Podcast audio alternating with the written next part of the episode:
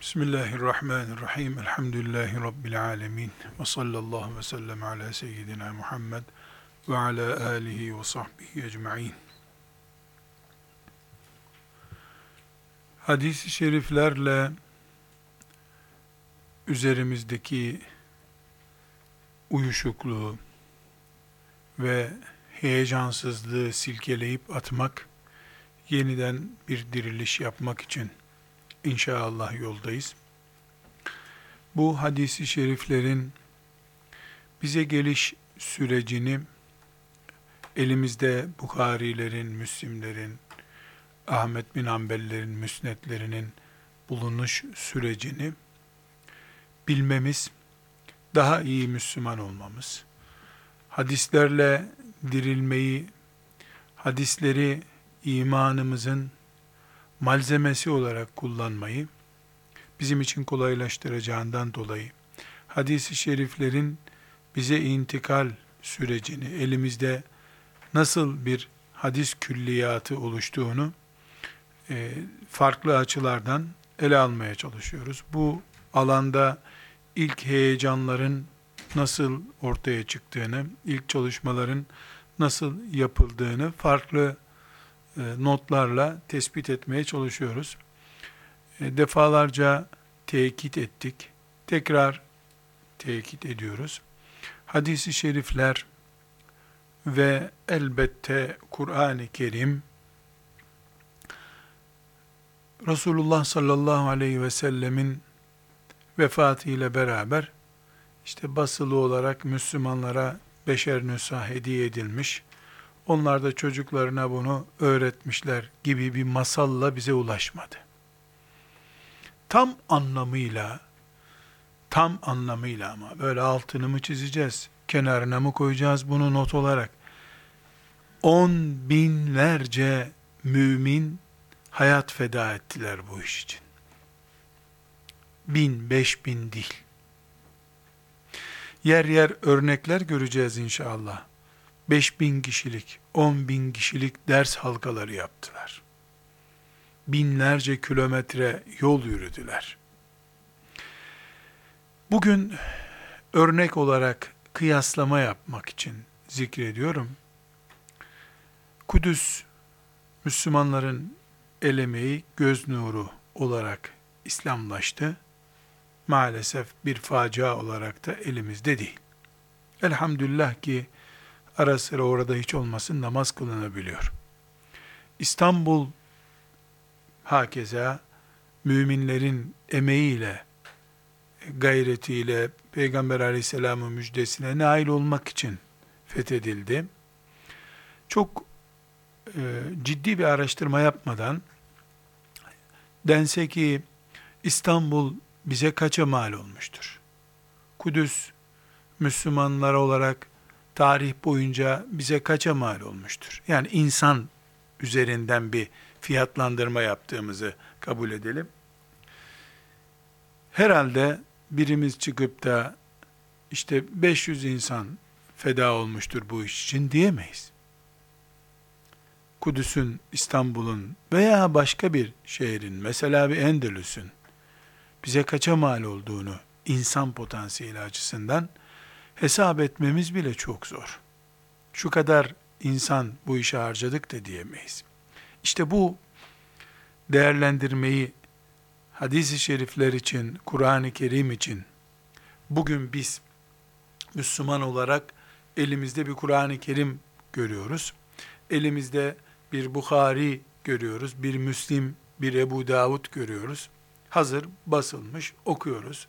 Ondan notlar tutup geliyoruz. Bugün bir Ebu Davud'un mesela, bir Ahmet bin Hanbel'in müsnedinin bize kadar ulaşmasıyla, bir Kudüs'ün Mescid-i Aksa'nın bize ulaşması, İstanbul'un İslam şehri olarak bize ulaşmasını, masraf maliyet olarak hesapladığımızda, çok rahat söylüyorum, Bukhari'nin, Ahmet bin Hanbel'in müsnedinin bir İbn Mace'nin bize ulaşması İstanbul'dan daha pahalıya mal olmuştur. İstanbul'un fethi esnasında kaç kişinin şehit olduğu, kaç kişinin o mübarek gazve sebebiyle gazilik makamına kavuştuğunu adımız soyadımız gibi biliyoruz. Yani diyelim 10 bin kişi, diyelim 50 bin kişi İstanbul için feda edilmiştir. E Kudüs'e fethi ordusu olarak giden ilk Ömer bin Hattab radıyallahu anh'ın zamanındaki ordu bellidir.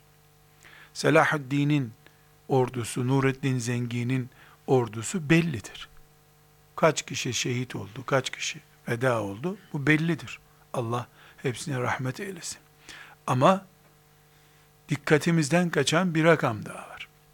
Bugün bizim filan hadisi şerif Tirmizi'dedir. Tirmizi'nin rivayetinde şöyledir. Biz bunu buradan öğreniyoruz diye namaz kılarken, oruç tutarken milyarlık bir Müslüman ümmetiyiz biz. Bir secdeyi, bir tesbihi ya Kur'an'dan bir ayetle yapıyoruz ya da Resulullah sallallahu aleyhi ve sellemin Tirmizi'deki, Nesai'deki, İbn Mace'deki bir hadisinden yapıyoruz. İstanbul'a o gün 10 bin, 20 bin kişi e, şehit adayı olarak geldiler. Kimi Rabbine şehit olarak kavuştu, kimi gazi olarak kavuştu. E, İstanbul bitti. İstanbul şimdi İslam şehri. Veya Kudüs yarın inşallah tekrar İslam şehri. Ama bir hadisin maliyeti o günden bugüne kadar korunması, gerek Tirmizi'nin e, kasaba kasaba dolaşıp o hadisleri toplamaya çalışması, Tirmizi'nin hocalarının çalışması, sonra Tirmizi'nin Ebu Davud'un herhangi bir yani isim bilindiği için o isimleri sık sık tekrar ediyorum. Bunların bize kadar ulaşması bir bilgisayar CD'siyle olmadı arkadaşlar. Bizzat insan emeğiyle, bugün bizim bir klavyeye tak diye basıp yaptığımız şey, bir belleği bilgisayara takarak yaptığımız şey, Buhara'dan Yemen'e giderek yapılıyordu. Uçakla da değil, arabayla da değil, çoğunlukla hızlı bir at üstünde de değil, at pahalı çünkü. Ve çöl şartlarına at dayanmıyor. Bir deve takur takur takur gidecek, üstünde o talebenin kitapları devenin arkasında, diviti, kalemi devenin arkasında, üç günlük, beş günlük yiyeceği devenin bir kenarında, yani depolarında işte nereye koyuyorsa artık deve, yani nihayetinde konvoyla da gitmiyor. Bir deveciği var. Onu da Allah bilir kiralamıştır Buhara'da bir yerden, Semerkant'ta bir yerden kiralamıştır. Bütün bu emekleri topladığımız zaman karşımızda Kudüs'ün fethinden, İstanbul'un fethinden daha aşağı kalmayan, insan maliyeti olarak ondan daha pahalı olan bir yatırımdan söz ediyoruz arkadaşlar. Bugün ta ashab-ı kiramdan, Allah onlardan razı olsun, itibaren e, bugüne kadar hadisi şeriflerin kullanması, korunması, kıyamete doğru müminler Peygamber aleyhisselamın mirasından bir şey kaybetmeden kıyamete Muhammed aleyhisselamın sünnetiyle, hadisleriyle ulaşması için verilen emek ki esasen Kudüs'ün fethedilmesi de bu hadislere hizmet içindir.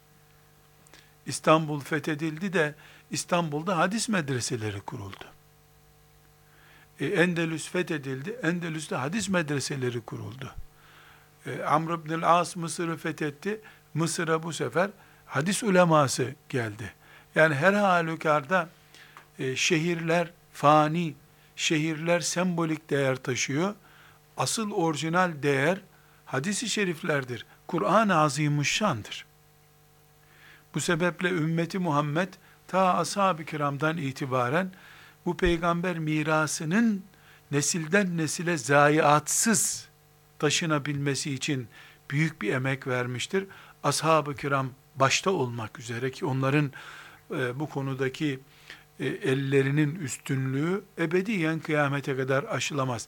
Ne Buhari, ne Müslim, ne Tirmizi, Nesai, Ahmet bin Ambel hiçbiri. Çünkü kaynak Buhari'dir. Bunu daha önce konuşmuştuk. Ama kaynağın özü de yani bizim şişelenmiş olarak içtiğimiz su kaynağı Buhari diye bir isimdir. Ama bu menba neresidir? Yani nereden akıyor bu dere? Ashab-ı kiramdan akıyor. onlara da Resulullah sallallahu aleyhi ve selleme gelen vahiy ile bu iş oluşuyor. Bu sebeple kardeşler bir nimeti takdir, iyiliği itiraf mecburiyetimiz var bizim. Nimet olarak bu hadis külliyatı, Kur'an-ı Azimuşşan elimizde bir nimettir. Bu nimetin e, takdirinde ashab-ı kiramdan itibaren bugüne kadar bir Zahidül Kevseri de buna dahildir. E, bu dönemde e, ilk defa laik Türkiye Cumhuriyeti'nde Sahih-i Buhari özetleyip bugüne kadar e, bize yani bir, her şeyin harf inkılabı dahil her şeyin dinsiz hale getirilmeye çalışıldığı bir dönemde Babanzade Ahmet Naim Efendi, Kamil Miras, Allah onlara da rahmetler eylesin, laik bir ülkede bir şeyler yapmaya çalışmışlar. E, tutmuşlar Riyazu Salihini özetlemişler. E, Bukhari'nin hiç olmasın özetini tercüme edelim diye. Yani laik bir ülke, laikliğin şiddetli bir kaos fırtınası olarak estiği bir ülkede e, insanlarla e, harf inkılabı yapılmış, insanlar bir din namına bir şey okuyamıyorlar. Bir gayretler etmişler. Yani ta en başta ashab-ı kiram, Allah onlardan razı olsun.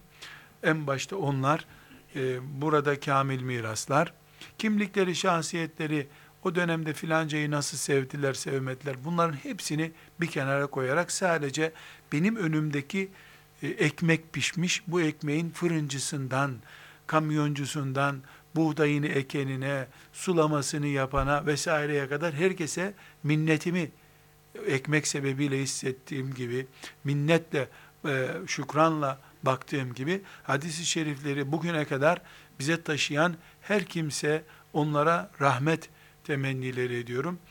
E, e, İbn Abbas'tan başlıyorum, İbn Mesud'dan başlıyorum. O ilk emeğin, ilk göz ağrılarının isimleri olarak. Bugün hadisler daha iyi taransın diye bir hadis programı yapıp bilgisayara yükleyip e, bunu velev parayla da olsa satan herkes de ta en baştaki İbn Mesud gibi, Enes İbn Malik gibi bugün bir hadis programı yapıp mesela filan konudaki hadisi şerifleri derleyip toparlayıp e, bugüne ulaştıran e, bir veyahut da bugün kullanımını kolaylaştıran bir bilgisayar programcısı da e, e, dinime hizmet ediyor. Kur'an'ımı bana ulaştırıyor. E, hadisi şerifleri bana ulaştırıyor. Yani gün geçmiyor bakıyorsun birisi bir program yapmış. İşte cep telefonundan filanca e, hadisi şerifi bulmamı sağlıyor. E, ben onu e, günümüzde İbn Mesud'un yaptığı hizmetin uzantısını yapan bir hizmet ehli olarak görüyorum. Yani Allah'ın böyle gördüğünü düşünüyorum. Çünkü nasıl ben e, bugün İbn Mesud'un, Enes İbn Malik'in, Aişe radıyallahu anhum cemiyan onların hizmetlerinin ürünüyle kendimi nimet içinde hissediyorum. E, aynı şey 500 sene sonraki nesil içinde inşallah geçerli olacak. Onlar da bugünkü işte güçlü ile, e, dijital teknolojiyi hadisi şerifle buluşturan insanları böyle rahmetle ancaklar. Eğer dünyanın 500 sene daha bir ömrü varsa, e, bugünkü dijital teknoloji komik bir şey haline geleceği belli bir. Yani insan, mesela belki de insanlar diyecekler ki, ya bilgisayar diye geri bir şeyle uğraşıyormuş insanlar. Ne kötü günler geçirmiş bu dünya. Biz nasıl şimdi Buhari'nin divitini, hokkasını, devesinin sırtında kitap diye taşıdığı şeyler çimonto kadar ağır şeyler, yani bir çimento torbası gibi şeyler, sandık gibi şeylerde 50-60 sayfada bugün özetlenebilen kitaplarını taşıyorlardı. Bunu bir yani çağ dışılık, e, ne zor şartlar diye yorumluyoruz.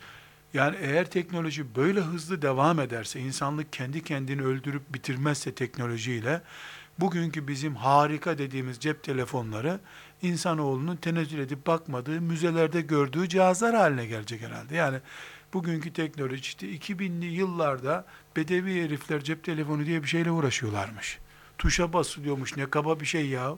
Tuşa basılır belki de. Kim bilir belki insanın aklından geçen şeyleri, aklından geçen numarayı hemen arayan, e, belki de insanı ışınlayan bir şeyler o zamana geliştirilecek. O zamanki nesil de bugünkü e, bilgisayar programı yapıp mesela Riyazu Salihini bir bilgisayar programına yükleyip okumayı sağlayanları bu şekilde ancaklar. Allah razı olsun. Yani o günkü teknolojide unutmamışlar. Hadisi şerifleri, ayetleri, fıkıh kitaplarını e, o günkü iptidai teknolojiye taşımışlar diye bugün ancaklar belki de. Yani bunları tebessümle ya da hayretle karşılamamıza gerek yok arkadaşlar. Telgraf çıktığı zaman ilk telgraf tık tık tık bir şeyler vuruyor, karşıdan sesler çıkıyor. O zamanın insanları öncekileri çağ dışı görüyorlardı. Ama şimdi e, telgraf denen şeyi e, kullanan 15 yaşında bir insan yoktur. Git bir telgraf çek postaneden dendiğinde üniversite talebesi bile bunun nasıl bir şey olduğunu merak ediyordur. Ne ya telgraf ne demek? Postaneye niye gidiyorsun bir defa telefon var ya yanında diye. Artık PTT'deki T harfinde kaldı telgraf. Ama çok değil. Çok değil. Yani 50 sene önce muhteşem bir cihazdı. Muhteşemdi. Hatta devlet adamları birbirlerine telgrafla mesaj gönderiyorlardı. Yani bir 200 sene sonra, 500 sene sonra teknolojinin varsa dünyanın ömrü, insanlık kendi kendisini yiyip bitirmezse, ozon tabakası delinmez, işte suyumuz kurumazsa, yani insanlık böyle devam etme şansına sahipse, kader varsa e, devam edecek diye, bugün Allah'ın izniyle ve lütfu ile bu dersimizde o günkü nesil tarafından rahmetlerle yad edilecektir. Çünkü bizim hadisi şerifi teğet geçmemiz, onun teğet geçmesi, filanca zat kitabını yazmış, satılırsa satılır, satılmasa satılmaz düşünmüş. Gençlere bunu ulaştırdım mı, ulaştırmadım mı diye önemsememiş. Filanca zat, e, ben kendim okudum Buhari'yi demiş. Filanca icazet alıp kenara çekilmiş. Ama insanlar bir Buhari, bir Müslim, bir Tirmizi, bir Ahmet bin Hanbel, bir hadis kamuoyusu oluşturmamışlarsa eğer, bu 100 sene sonrası için bir sorundur. Eğer birileri de inşallah biz de onlardanız, bir hadisi şerif kamuoyusu oluşturmak için gayret etmişlerse, bu ne demektir? Beni unutma, hadisi unutma diye ses bırakmaktır. Kıyamete kadar da bu ses Allah'ın izniyle devam edecektir. Yani sırf bu açıdan şahsiyetini şu kadar beğendim beğenmedim hiç önemli değil. E, layık bir ülkede e, tecridi sarihi tercüme edip Türkçe yeni Latin harflerle halkı hazırlayanları rahmetle yad ediyorum. Riyazu Salihini layık bir ülkenin e, devletinin matbaasında bastırıp vatandaşlara ulaştıran ki yıllarca tek hadis kaynağı olarak Riyazu Salih'in o üç ciltlik baskısı kaldı. Ne baskısı güzel ne bir şeyi güzel şimdi ama o zaman bir Buhari ayarında altın düzeyinde değerli bir eserdi. Yok çünkü. E, devlet baskısı olduğu için de imamlar onu kürsülerine koyup çok rahat bir şekilde ondan hadis okudular. Bu Allah'ın bir lütfuydu. Allah'ın seçtiği bir kuluna yaptırdığı bir hizmetti. Sakallı mıydı, sakalsız mıydı bunu yazan? Ee, işte bunu yazdığında abdestli miydi? İmam Malik gibi hadis yazacağım diye her seferinde gusül abdesti almış mıydı? Alimallah. Bunu sorma hakkımız yok. Bunu sormak da çok nankörlüktür. Çünkü ölüm kalım esnasında gömleğin ütülü müydü sorulur mu bir insana? Ölümcül bir vaka geçirmiş. Tıpkı onun gibi ta ilk e, İbn Mesud zamanından itibaren ümmeti Muhammed hep zor şartlarda, hep böyle bir sıkıntı e, ortamında aleyhissalatü vesselam Efendimizin hadis-i şeriflerine hizmet ettiler. Allah'ın kitabı, Kur'an-ı Kerim'e hizmet ettiler. Tamamını rahmetle anıyoruz. Önümüzdeki bu nimetin e, sebepleri olarak onları minnetle anıyoruz. Allah hepsine rahmet eylesin, hepsinden razı olsun. Bu e, dönemde özellikle ilk neslin, özellikle sahabe neslinin yani özellikle de sahabe neslinin olağanüstü gayretlerini takdir etmek zorundayız. Bundan örnekler vermek istiyorum kardeşler. Ee, e, daha sonraki nesilde de büyük bir heyecan, inşallah e, hadisin bugüne kadar geliş tarihi diye bir ders yapacağız. Yani bilhassa Ömer bin Abdülaziz ile beraber başlayan hadisi e, eserleştirme, kitaplaştırma çalışmalarından örnekler vereceğiz inşallah. Hepsinde gelmek istediğimiz nokta şu arkadaşlar. En başta bir cümle söyledim. Yani ashab-ı kiram şöyle bir dosya bulup peygamberimizin hatırası. Sen de bunu çocuğuna ver. O da çocuğuna veriyor. O da torununa veriyor. Böyle olmadı bu işler. Hazır bir dosya bulan bir sahabi yoktur. Hazır dosya biz bulduk. Hatta Bukhari bile hazır dosya bulmadı. Burada inşallah harita üzerinden göstereceğim Buhari'nin seyahatlerini. İmam Müslim'in seyahatlerini göstereceğiz. Yani bu insanlar evinden okula, okuldan da kütüphaneye, kütüphaneden de tekrar evine, sonra da tezini bitirip danışmanına imzalatıp e, matbaaya gönderip yazmış insanlar değiller arkadaşlar. Tekrar baştaki cümlelere dönüyorum. Yani bir Bukhari'nin rahmetullahi aleyh bugüne maliyeti on binlerce kilometre yol demektir. Hiçbir şey yoksa sadece kat ettikleri yol müthiş bir proje arkadaşlar. Bugüne maliyeti çok yüksek. Elbette Allah'tan başkası o hesapları bilecek durumda değil. Ki kamera bizim gibi her gezisini tweetlayıp arkadaşlara filan yerde şu anda ders yapıyoruz. Filan yerde geziye gittik. Filanca yaptık diyecek bir durumlar olmadı hiçbir zaman. Allah gördü, melekler gördü, bize kitapları kaldı. Gayretlerini Allah gördü, kaydetti. Bizim gayretimiz onların gayretinin belki binde biri bile olmadığı hal. Ne binde biri canım? Yani rakama bile zikretmeye gerek yok. Hazırcıyız çünkü. Hazır kek yiyoruz. Da bunu nasıl gayret diye isimlendireceğiz? Taşları yontup kendilerine malzeme ürettiler. Biz hazır kek yiyoruz. Aramızda bir benzerlik yok. Ama buna rağmen bizim çalışmalarımız yani burada ders yapılıyor. Bu ders yapılmasından 30 saniye geçmeden dünyanın öbür ucundaki insanlar filan yerde ders yapılıyor diye biliyorlar. Bu dersler yayınlanıyor. Böyle büyük bir nimetler içerisinde yüzüyoruz biz. E, reklamımızı da ciddi bir şekilde yapıyoruz ama. Alimallah kazara e, iki satırlık bir makale yazsak, 15 sayfalık bir kitap yazsak, onu reklam etmeden yerimizde duramıyoruz. Bunlar reklam işini de Allah'a bıraktılar. Denetleme işini de Allah'a bıraktılar muhteşem bir gayretle bugüne getirdiler. Allah onlardan tekrar tekrar razı olsun. Burada arkadaşlar çok cazip bir örnek zikretmek istiyorum. Ashab-ı kiramdan e, İbn Abbas radıyallahu anhumanın e, bir hatırasını naklediyorum. Ondan da Ekrime naklediyor. Ekrime e, İbn Abbas'ın talebelerindendir. Dolayısıyla İkrime İbn Abbas'ın talebelerindendir dedikten sonra çok doğal ne anlaşılıyor? Bir tabiidir bu. Yani ashab-ı kiramın önünde diz çökmüş. Bir, iki, üç, şu kadar sahabi görmüş demek. Ee, büyük ihtimalle 10 tane 20 tane sahabi görmüştür. Bir sahabi bile görse ona tabii denir. Yani sahabenin peşinden gelen demek. İkrime çok orijinal bir isimdir. Biz ikrime konuştuğumuzda çok tabi ikrimeler var ama iki ikrime biliriz.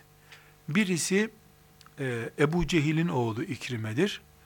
E, İslam'la şereflendi Mekke'nin fethinden sonra ve büyük bir şehit olarak e, Rabbine kavuştu. Bir bu İkrime var. E, yani çok uzun e, bir İslam'ı yok. 4-5 sene kadar Müslüman olarak yaşadı. E, ondan sonra da e, büyük bir şehadetle Rabbine kavuştu. Ne mutlu. Yani o ikrimemiz var. Bu sadece tarih olarak geçer. Bir ikrime de İbn Abbas'ın radıyallahu anhuma talebesi olan ikrime, İbn Abbas'ın talebesi olduğu için de tabi'in neslindendir. E tabi'inden olmak, ikinci mübarek nesil olmak demek. Artı bir özelliği daha var bu ikrimenin. İkrime, e, İbni Abbas'ın ilmini e, tefsir kitaplarına ve hadis kitaplarına taşıyan ravilerindendir. İbn Abbas'ı e, gören çok kimse var. İbn Abbas'tan duydum diyen e, çok insan var. Yani çok e, tabi var. Ama İkrime ve Mücahit isimli e, şahıslar, e, talebeleri e, deyim yerinde ise kova kova taşımışlar. Başkası da bir kaşık, bir bardak su taşımış e, İbn Abbas'tan. İkrime çok değerli. Mücahit çok değerli. Bunlar e, İbn Abbas'ın talebelerindenler.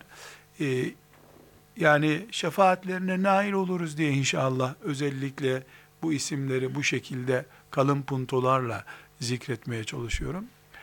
Ee, arkadaşlar İbn Abbas'tan da söz etmem lazım ki bu e, vakayı yani şu anda anlatacağımız şeyi daha iyi anlayalım. İbn Abbas Resulullah sallallahu aleyhi ve sellem Efendimizin amcası Abbas'ın oğludur. E, isminden zaten İbn Abbas'tan anlaşılıyor. Abbas'ın oğlu demek. Adı Abdullah'tır. Abdullah İbn Abbas. İbn Abbas e, Fadıl isimli bir kardeşi daha var. O da hadis-i şeriflerde sık sık geçer. Fadıl ondan büyük, Abbas'tan büyük, İbn Abbas'tan büyük. E, her halükarda İbn Abbas, e, Resulullah sallallahu, sallallahu aleyhi ve sellem Efendimiz vefat ettiğinde 10 yaşlarındaydı. Yaşı küçük sahabilerdendi. Hem yaşı itibariyle her yerde Peygamber sallallahu aleyhi ve sellemle bulunamamıştı. Hem de nihayetinde o 10 yaşındayken İslam 23. yılındaydı. Bu onu net bilemiyorum. Belki 10 değil de 9'dur. 10 değil de 11'dir ama 15 yaşında değildi. 7 yaşında da değildi. Çok onlu rakamlardan bir tanesine yeni gelmişti. Radıyallahu anhuma. E, Efendimiz sallallahu aleyhi ve sellemle amcasının oğlu olmak gibi bir bağı vardı.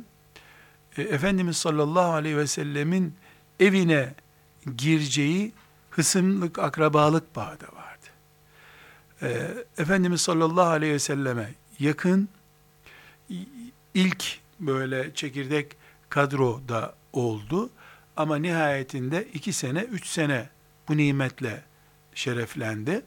Çünkü daha önce 5-6 yaşında bir çocuk olarak ciddi şeylerin konuşulduğu meclislere alınmadı büyük ihtimalle. Efendimiz sallallahu aleyhi ve sellem vefat ettiğinde çok genç yaştaydı. Çocuktu. Bu çok önemli.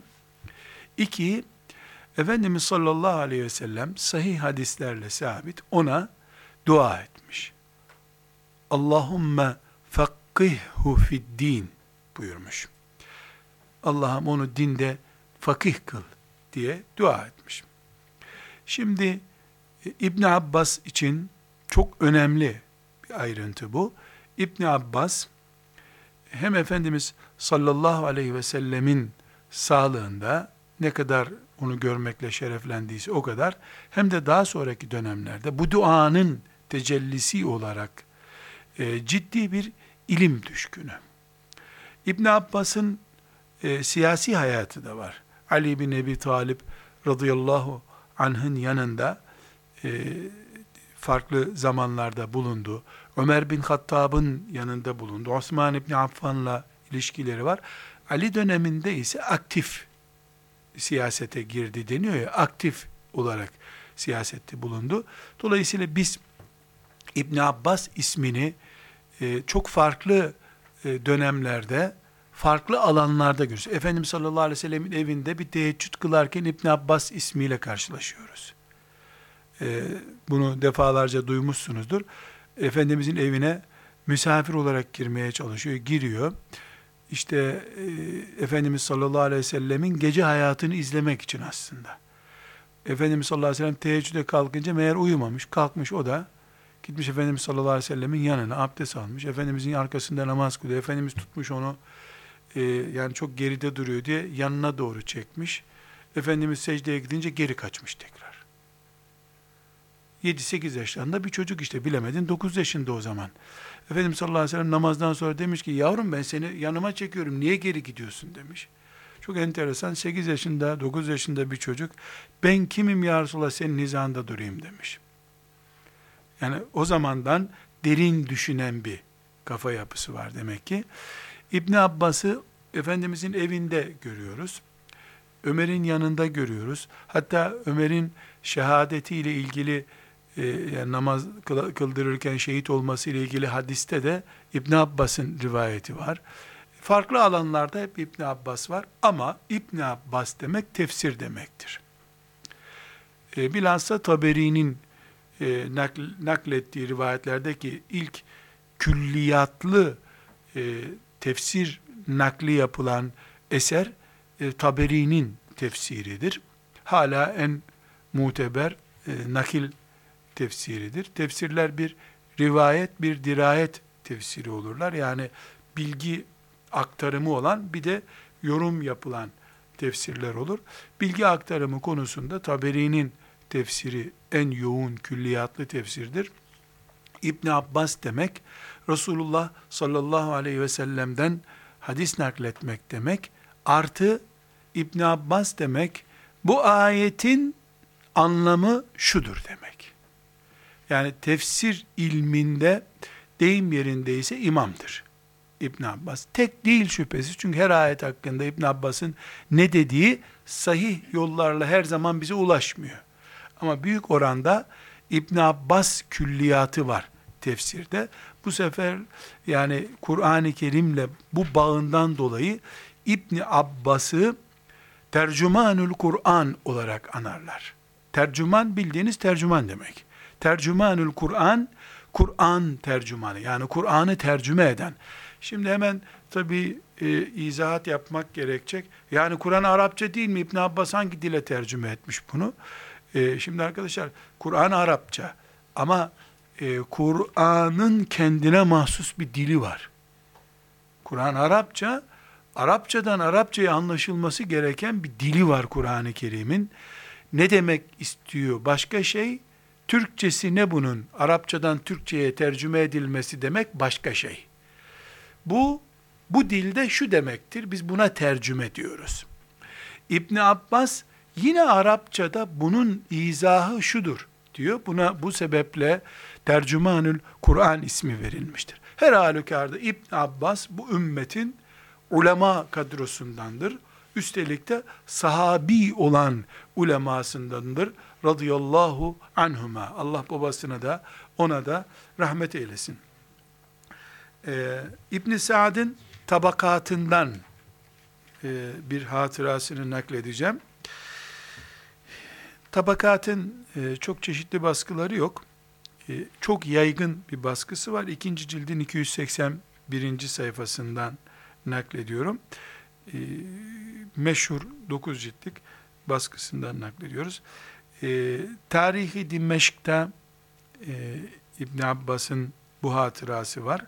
İbn Asakir'in meşhur Tarih Dimeşk diye bir kitabı var. Onda da 73. cildin 183. sayfasında bu hatıra yanlış telaffuz etmedim. 73. cilt. İbn Asakir isimli bir zat rahmetullahi aleyh e, doktora tezimi hazırlamış. Hastalık tezimi hazırlamış bilmiyorum. E, 80 cilde yakın şu andaki baskısı. E, Dimeşk bildiğimiz bugünkü Şam. Tarihi Dimeşk ben böyle argoca anlatıyorum. İlim adamı değilim arkadaşlar. E, ilim adamlarının anlattığı ince çizgileri benden beklemeyin. Ben böyle e, bedevi mantıkla anlatıyorum. Yani bu rakamlar cilt sayfa numarasında hata etmemeye çalışıyorum ama yani işte şu tarihte mi doğdu, şu kadar mı ilim okumuştu bunlar benim anladığım düzeyde anlatıyorum. E, kısaca tarihi Dimeşk şu demek. Bu zat Dimeşk'te yani bugünkü Şam yani bugünkü Suriye demek. Bu bölgede hadisle ilgisi bulunan insanlara ait hatıraları ve dökümanları nakletmiş. Buna da tarihu Dimeşk demiş. Yani bu bildiğimiz e, İstanbul tarihi gibi bir tarih değil. Türkçeyi ben işte kendi köylü lisanımla tercüme edeyim. Dimaşk'ta yani Suriye'deki hadis birikimi demek. Kim geldi burada ne konuştu? Ne dedi? Mesela Ömer var bu kitapta. Ömer bin Hattab. Neden? Ömer çünkü Suriye'ye geldi. Suriye'de incelemeler yaptı, geri gitti. Dolayısıyla Ömer'in o dönemine ait bilgiler var. O burada şöyle söyledi, bunu söyledi. Ama e, dedikodu tarzında değil, senet sistemiyle. Daha sonra inşallah öğreneceğiz bunu. Yani tarihi Dimeşk'i yazıyor ama e, ben filancadan duydum. O da filancadan duymuş, o da filancadan duymuş, filancadan duymuş, İbn Abbas böyle demiş diyor. Böyle bir dedikodu tarzı ile değil, belgelendirilmiş olarak. Buna senet sistemi diyoruz. İnşallah nasıl oluştuğunu bu sistemin çok e, yüzlerce örneğiyle göreceğiz inşallah. Tarihi Dimeşk bir enteresan, bir enteresan bir şey, bir külliyat. Yani insanın bir kütüphanesi olur, kütüphanede 30-40 tane kitabı olur, 3 cilt, 5 cilt. Bunun kendisi bir kütüphane. Çok daha garip bir şey söyleyeyim. Ben e, talebelik yıllarımda tarihi Dimeşk'i duyardım. E, çok külliyatlı, kalabalık bir kitap olduğunu da duyardım. Şöyle anlamıştım. Bir adam hani bizde oluyor ya filancanın külliyatı. 15-20 eseri var. Hepsini topluyorlar. Ben öyle bir şey zannediyordum. Meğer bu e, şahsın 30-40 kitabından bir tanesiymiş bu. 80 ciltlik kitap. 30-40 kitabı var. E, bunu elhamdülillah nasip oldu kütüphaneme koydum. E, mukaddimesine bir bakacağım dedim. Böyle işi gücü kitap yazmak herhalde. İşi gücü kitap yazmak değil. Sabaha kadar namaz kıldıktan sonra bu işlerle uğraşıyormuş. İlimle uğraşıyormuş. Gece namazına düşkün birisi. Ee, mesela oğlunun nakilleri var İbn Asakir ile ilgili. Ee, iyi bir aile reisiymiş aynı zamanda. Çoluk çocuğu var. Çoluk çocuğunu geçindiriyor, yediriyor, içiriyor. Gecesini Rabbine ayırmış, gündüzünü de ilme ayırmış. 250 senede de bu kitapları yazmış. Diyeceğimiz kadar da hayatı yok. Yani böyle 150 sene yaşamış insanlar değiller. Bu e, zatların hayatlarına hiç girmeye gerek yok kardeşler. İnsan kendinden soğuyor. İnsanlığından ya biz mi insan değiliz, onlar mı insan değil diyor. Ben sadece tek bir formül söyleyeyim. E, bu zatın siz de takdir edersiniz ki akşam namazından sonra yazı yazması, kitap okuması mümkün değildi. Karanlık çünkü. Sabah namazını iple çekiyordu kitap okumak için. Bu zatın veya işte Buharilerin herhangi birinin e, bereketten başka hiçbir malzemeleri yoktu. Bereket. Bereket de marketten alınmıyor. Allah'tan alınıyor. Bereketi de Allah ihlaslı kullarına veriyor. Bunu Nevevi'de de görürsünüz. Buhari'de de görürsünüz. İbn Asakir'de de görürsünüz. Bizde de negatif olarak görürsünüz. Negatif olarak görürsünüz. Şimdi kardeşler çok enteresan bir örnek vereceğim. Şu önümdeki mesela şu sayfayı yazmak için benimle İbn Asakir arasında bir oranlama yapmak istiyorum. Ben kalemimi bastığımda aklımdaki bilgi tükenene kadar yazarım. Dolayısıyla mesela böyle bir şey benim için bir buçuk iki dakika bilemedin üç dakikadır bu sayfayı yazmak diyelim. Herhangi bildiğim bir konuda. Ama İbn Asakir veya Buhari bin kat bilgi de bilse benim gibi yazamaz bunu. Neden? Çünkü tweetine koyacak, damlamasın diye ucunu silecek, gelecek, iki kelime yazacak, gidecek koyacak, iki kelime daha yazacak, gidecek koyacak. Diviti de hazırlamıştır. İbnül Cevzi'nin hatıratında sık sık konuşmuştuk. Divitini, hokkasını da misafir gelince hazırlıyor vakit kaybetmemek için. Misafirle konuşurken de kalemini açıyor o arada. Boyasını yapıyor. Boyayı da sen yapacaksın. Yok ki kimden boya alacaksın? Musluktan boya akmıyor. Dolayısıyla e, ortalama mesela 500 karakter bir A4 sayfada 500 karakter sığıyor yaklaşık olarak. Bunu 250 kelime kabul edelim. 250 kelime benim için hiç elimi kaldırmadan sadece elimi aşağıya kaydırmam anlamına geliyor. Onda da 100 defa yaklaşık olarak çok böyle herhalde büyük tweet ise 50 defa o zaman. Yani bir sayfayı yazmak için 50 defa e, tweetini kullanmak zorunda olan bir insanın elindeki imkanı düşün. Kalemi bittiğinde bile farkında olmayıp yenisini alıp koyan, uç değiştirmek bile kalktı dünyadan. Eskiden bizim çocukluğumuzda mürekkep doldurmak vardı kalemlere. O mürekkep doldurmak bile kalktı. Uç değiştirmek yok. Eşantiyon kalemler çöpe gidiyor zaten. Kalemin uç numarası bile zevke göre ayarlanıyor. İkimiz arasında İbn Asakir ile benim aramda mesela sadece bu farkın hesabı sorulsa kıyamet günü vay halimize. Benim sadece divit kullanmamaktan elde ettiğim vakit karının hesabı bir fırtınadır kıyamet günü. Allah onlardan razı olsun. Ne zor şartlarda işler. Ashab-ı kiramın diviti de yoktu zaten. Yani İbn Asakir de İbn Abbas'a göre bayağı hesap verecek ama. İbn Abbas'ın diviti de yoktu çünkü. Bir tek aklı var. Kirletilmemiş zekaları var. Günahların kirletmediği gözle. Müziğin kirletmediği kulakla. Küfürün, gıybetin, dedikodunun zedelemediği dillerle iş yaptıkları için güçlü bir beyinle donanmış olarak yaşadılar. İbn Abbas'la İbn Asakir arasında bu fark var. İbn Asakir'le de benim aramda bu fark var. Bizden sonraki nesile de Allah yardım etsin kim bilir ne farklardan dolayı hesap verecekler kıyamet günü. Ama yok dendiğinde bizde bereket yok. Zamanın bereketi yok. Huzurun bereketi yok ibadet lezzeti yok. Ve bunların hepsinin de beteri, onlar canım peygamberime hizmet ediyorum diye bunu yaptılar.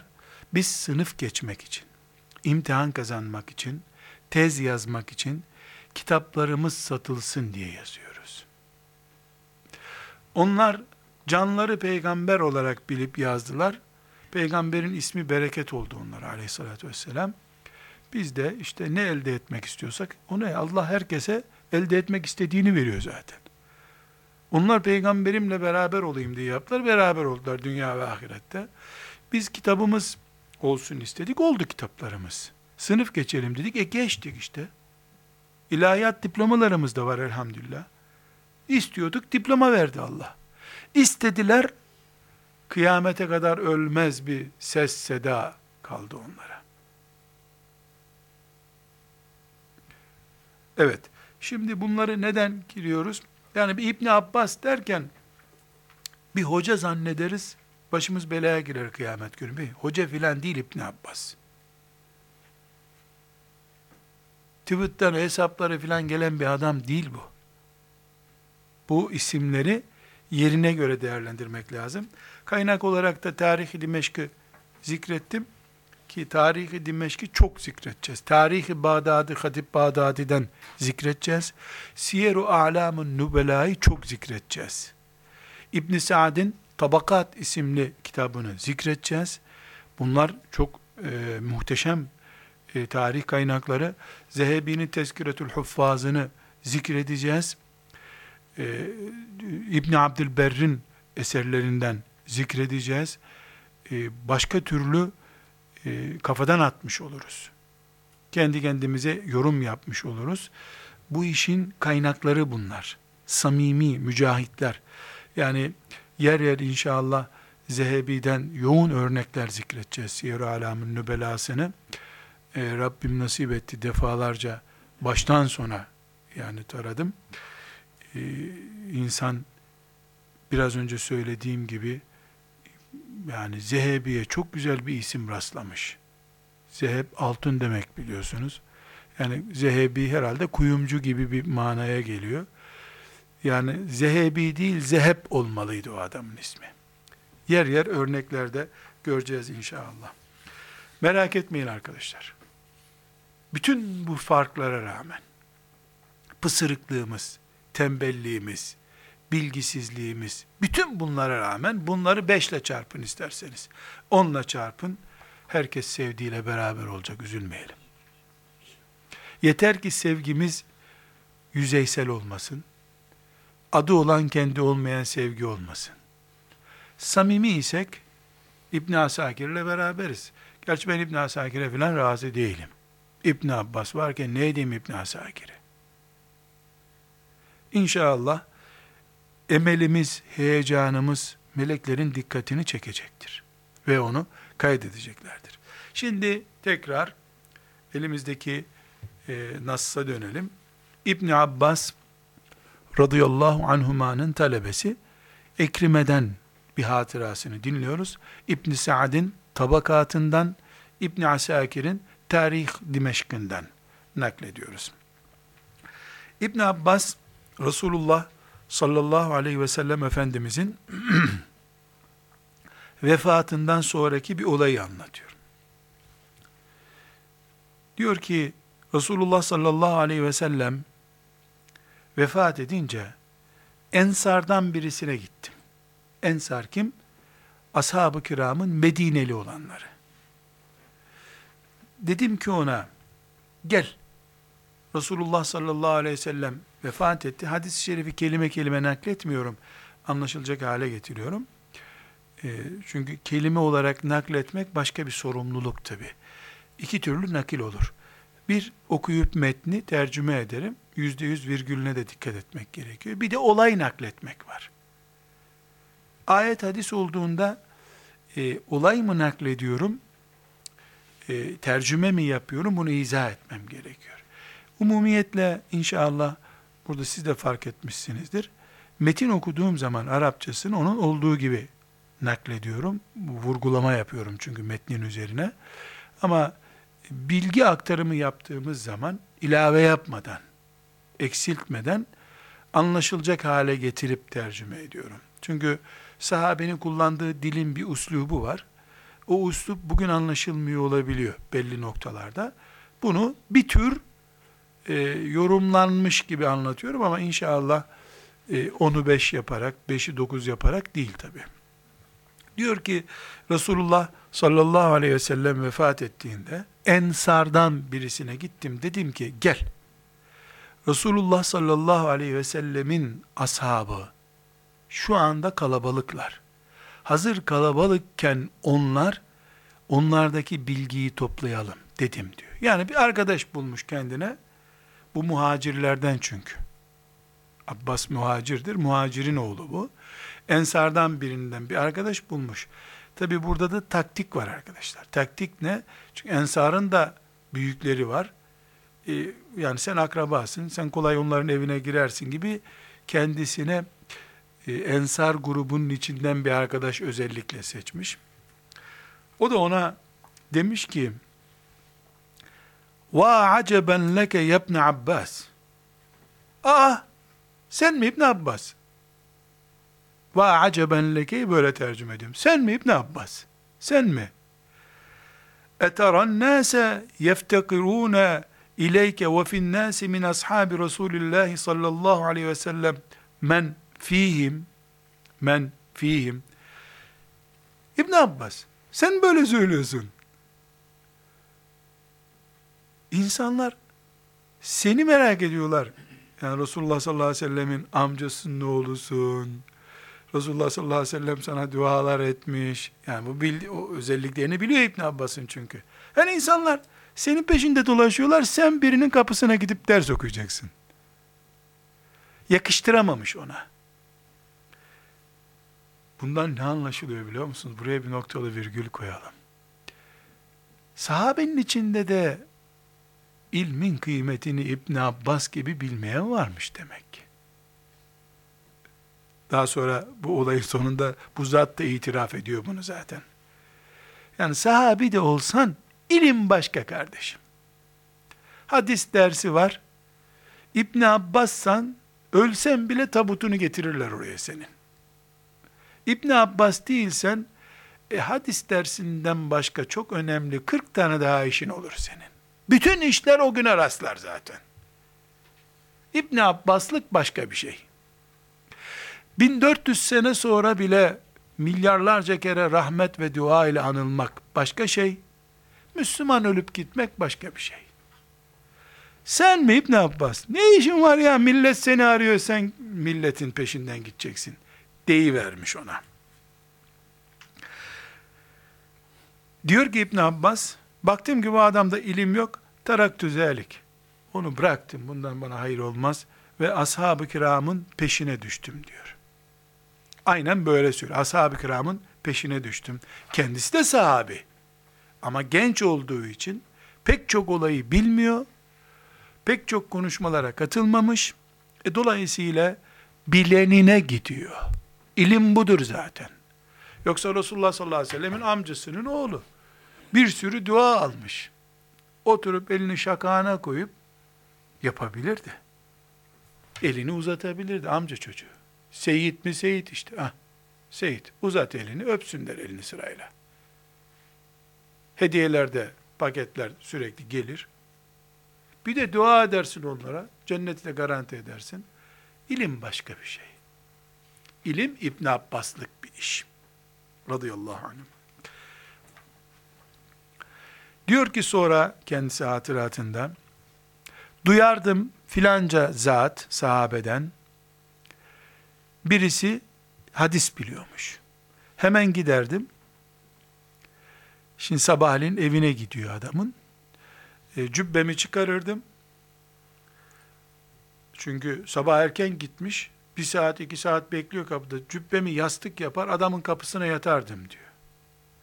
Rüzgar eser, toz toprak, ifade aynen böyle, toz toprak, yüzüm gözüm toprak olurdu diyor.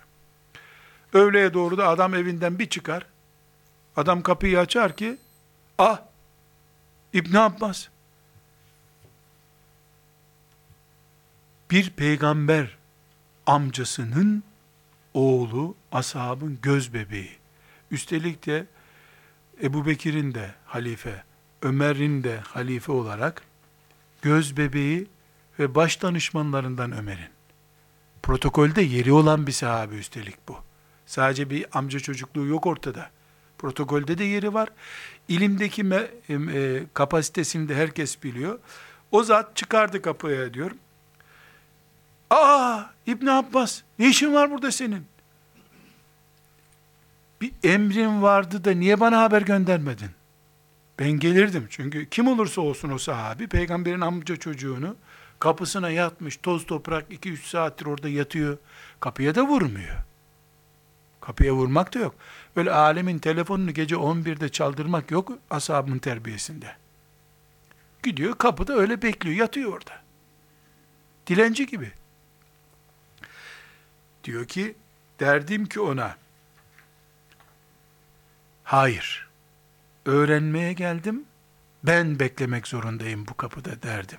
Sen bildiğin filanca hadisi bana söyle. O da derdi. Resulullah sallallahu aleyhi ve sellem'den duydum. Şöyle şöyle buyurdu derdi diyor. Sonra ilave ediyor. Yıllar geçti diyor. Sahabe sayısı azaldı. Bu açık gözlük yapıp yaşayanların bilgisini toplamış. Sonra da onları tefsirlerde bize ulaştırmış. 10 milyon, 100 milyon, 1 milyar, 2 milyar, 5 milyar, kaç milyar Müslüman şöyle ibadet edecek, filan ayeti şöyle okuyacak, filan ayetin manası budur diyecek, orada toz toprak içinde yatan İbn Abbas'ın öğrendiği bilgilerin sonucuyla İbn Abbas ölmedi tefsirlerde de yaşıyor. Namaz kılan müminlerin namazında yaşıyor. Kur'an okuyanların Kur'an'ında yaşıyor. O ilme verdiği enerji, ilme gösterdiği saygı onu kıyamete kadar yaşayan bir insan haline getirdi. Elini öptürüp gün bitirebilirdi. Ta Yemen'den, Horasan'dan insanlar elini öpmeye gelebilirlerdi. Göbek bağlamış bir sahabi olurdu o da. Ama bir hadis bilenin kapısında yatıp toz toprak içinde iki saat, üç saat bana hadis öğretecek bu adam diye bekleyen bir sahabi, peygamberin amcasının çocuğu, peygamber aleyhisselamla gece teheccüd onun evinde kılmış bir insan, Peygamber aleyhisselamın fakih olması için yani din bilen birisi olması için duasını almış insan. Herhalde Efendimiz sallallahu aleyhi ve sellem vefat ettiğinde yüz bin sahabi vardı en az. Rahat yüz bin vardılar. Bu yüz bin sahabiden şöyle düşünün arkadaşlar. Hangisine haber gönderse hizmetçisiyle İbn Abbas gelsin ona bir şey soracağım. Hangisi gelmezdi ayağına? Hangi sahabi İbn Abbas'ın ayağına gitmezdi? Babası bile giderdi ayağına. Ama ilmin bir edebi var. İlme gideceksin. İnşallah İmam Malik'ten bununla ilgili kaliteli bir rivayet okuyacağız daha sonra. İlme gideceksin. İlim uğruna toz toprak olacaksın. Sonra diyor ki nihayetinde e, o zat benim geldiğim noktayı gördü. İnsanlar sağdan soldan bana toplanmaya başladılar. Geldiler insanlar. İşte ta nereden? Çünkü sahabenin çoğu ölmüş. Ee, ölümüyle beraber İbn Abbas da çok uzun yıllar yaşadı. Yani çok uzun Efendimiz sallallahu aleyhi ve sellem'den sonra uzun yıllar yaşadı. Hazreti Ali'nin döneminde olgun yaşta bir insandı. Evet yani İbn Abbas yüz yaşını bulamadı ama uzun yıllar yaşadı. Ee, insanlar toplanıp toplanıp ilim öğrenmek, fetva sormak için İbn Abbas'ın kapısını çaldılar. O diyor ki daha önce Efendimiz sallallahu aleyhi ve sellem vefat ettiğinde e, kapısına gidip hadi gel beraber ilim öğrenelim dediğim sahabiyle karşılaştık diyor. Ensardan olan zatla. E, o bu sefer e, benim durumumu gördü, kendi durumunu gördü. O öğrendikleriyle kaldı. Ben öğrenemediğim her şeyi öğrenerek yaşadım. Bir gün demiş ki İbn Abbas sen benden akıllı çıktın demiş. Bu yine sahabe fazileti işte. Baştaki hatasını anlıyor ama iş işten geçti ayrı bir konu. Sadece arkadaşlar bu örneği ele aldığımızda ki herhalde İbn Abbas tek başına değildi bu örnekte. Abdullah İbni Ömer e, böyle bir zat. Abdullah İbni Amr İbni As aynen bunun gibiydi. Onun da bu tip hatıraları var. Yani bu genç sahabiler yollara düştüler. Ee, en başta söylediğim söze tekrar dönüyorum. Hazır bir dosyayı Peygamber Efendimiz onlara vermedi. Abbas oğlu Abdullah'a al bu dosyayı yavrum peygamber hatırası demedi. Böyle bir şey hiç nasip olmadı onlara. Bu şartlarda birisinin kapısında toz toprak içinde saatlerce bekleyerek gerektiğinde, daha sonra örnekler göreceğiz. Hiçbir fedakarlıktan kaçınmadan, Allah rızası için bu ilim yolunda bu gayretleri gösterdiler. Allah da onların ismini ebedileştirdi. Uhud dağından fazla İbn Abbas ismi anılıyor. Uhud sadece savaş anıldığında anılıyor. İbn Abbas namaz kılarken, tefsir okurken, zikir yaparken ne ne yapacaksan e, bir yerde İbn Abbas karşına çıkıyor. E, Resulullah sallallahu aleyhi ve sellemin biricik övdüğü dağ unutuldu belki. Hacca gidenler hatıra olarak ziyaret ediyorlar. İbn Abbas'ın mezarı nerededir belli değil. Hatırası bütün müminlerin ibadetinde, e, yaşamlarında, cihatlarında, her şeylerinde İbn Abbas var. Bir başka sahabiden bir nakil daha e, yapmak istiyorum. Abdullah İbni Mes'ud radıyallahu anh'ın bir rivayeti var. Yani İbn Abbas e, 10 yaşlarındaydı vefat ettiğinde sallallahu aleyhi ve sellem Efendimiz ama İbn Mesud yaşlı başlı bir sahabeydi. Şimdi özellikle İbn Mesud örneğini aldım. Ha, çocuklar çok merak etmişler, gençler kendisini yetiştirmek istemişler zannederiz. Ama İbn Mesud Bukhari'de 5002. hadisi şerif, Müslim'de de 63. hadisi şerif e, hadisi şerifi teberrüken okumak istiyorum arkadaşlar. İbn Mesud diyor. Vallahillezî la ilahe gayruh. Ma unzile suretun min kitabillahi illa ana a'lemu eyne unzilet. Ve la unzilet ayetun min kitabillahi illa ana a'lemu fîme unzilet. Ve lev a'lemu ahaden a'leme minni bi kitabillahi tübelliguhul ibilu lerakibtu ileyhi. Sahabenin ilim heyecanı, ilmin bugün bize gelmesindeki fonksiyon ve bugün o İbn Mesud'un görüşüymüş diyen nasipsiz bir insanın kiminle cedelleşeceği kıyamet günü. Ne diyor? Kendisinden başka ilah olmayan Allah'a yemin ederim ki herhangi bir surenin nerede indiğini bilirim. Herhangi bir ayetin de kimin hakkında indiğini muhakkak bilirim. Ne bir sure, ne bir ayetin bilgisinde bir eksiklik yok bende. Çünkü zaten hep onun ilk Müslümanlardan ilk yediden biri İb- İbni Mesud.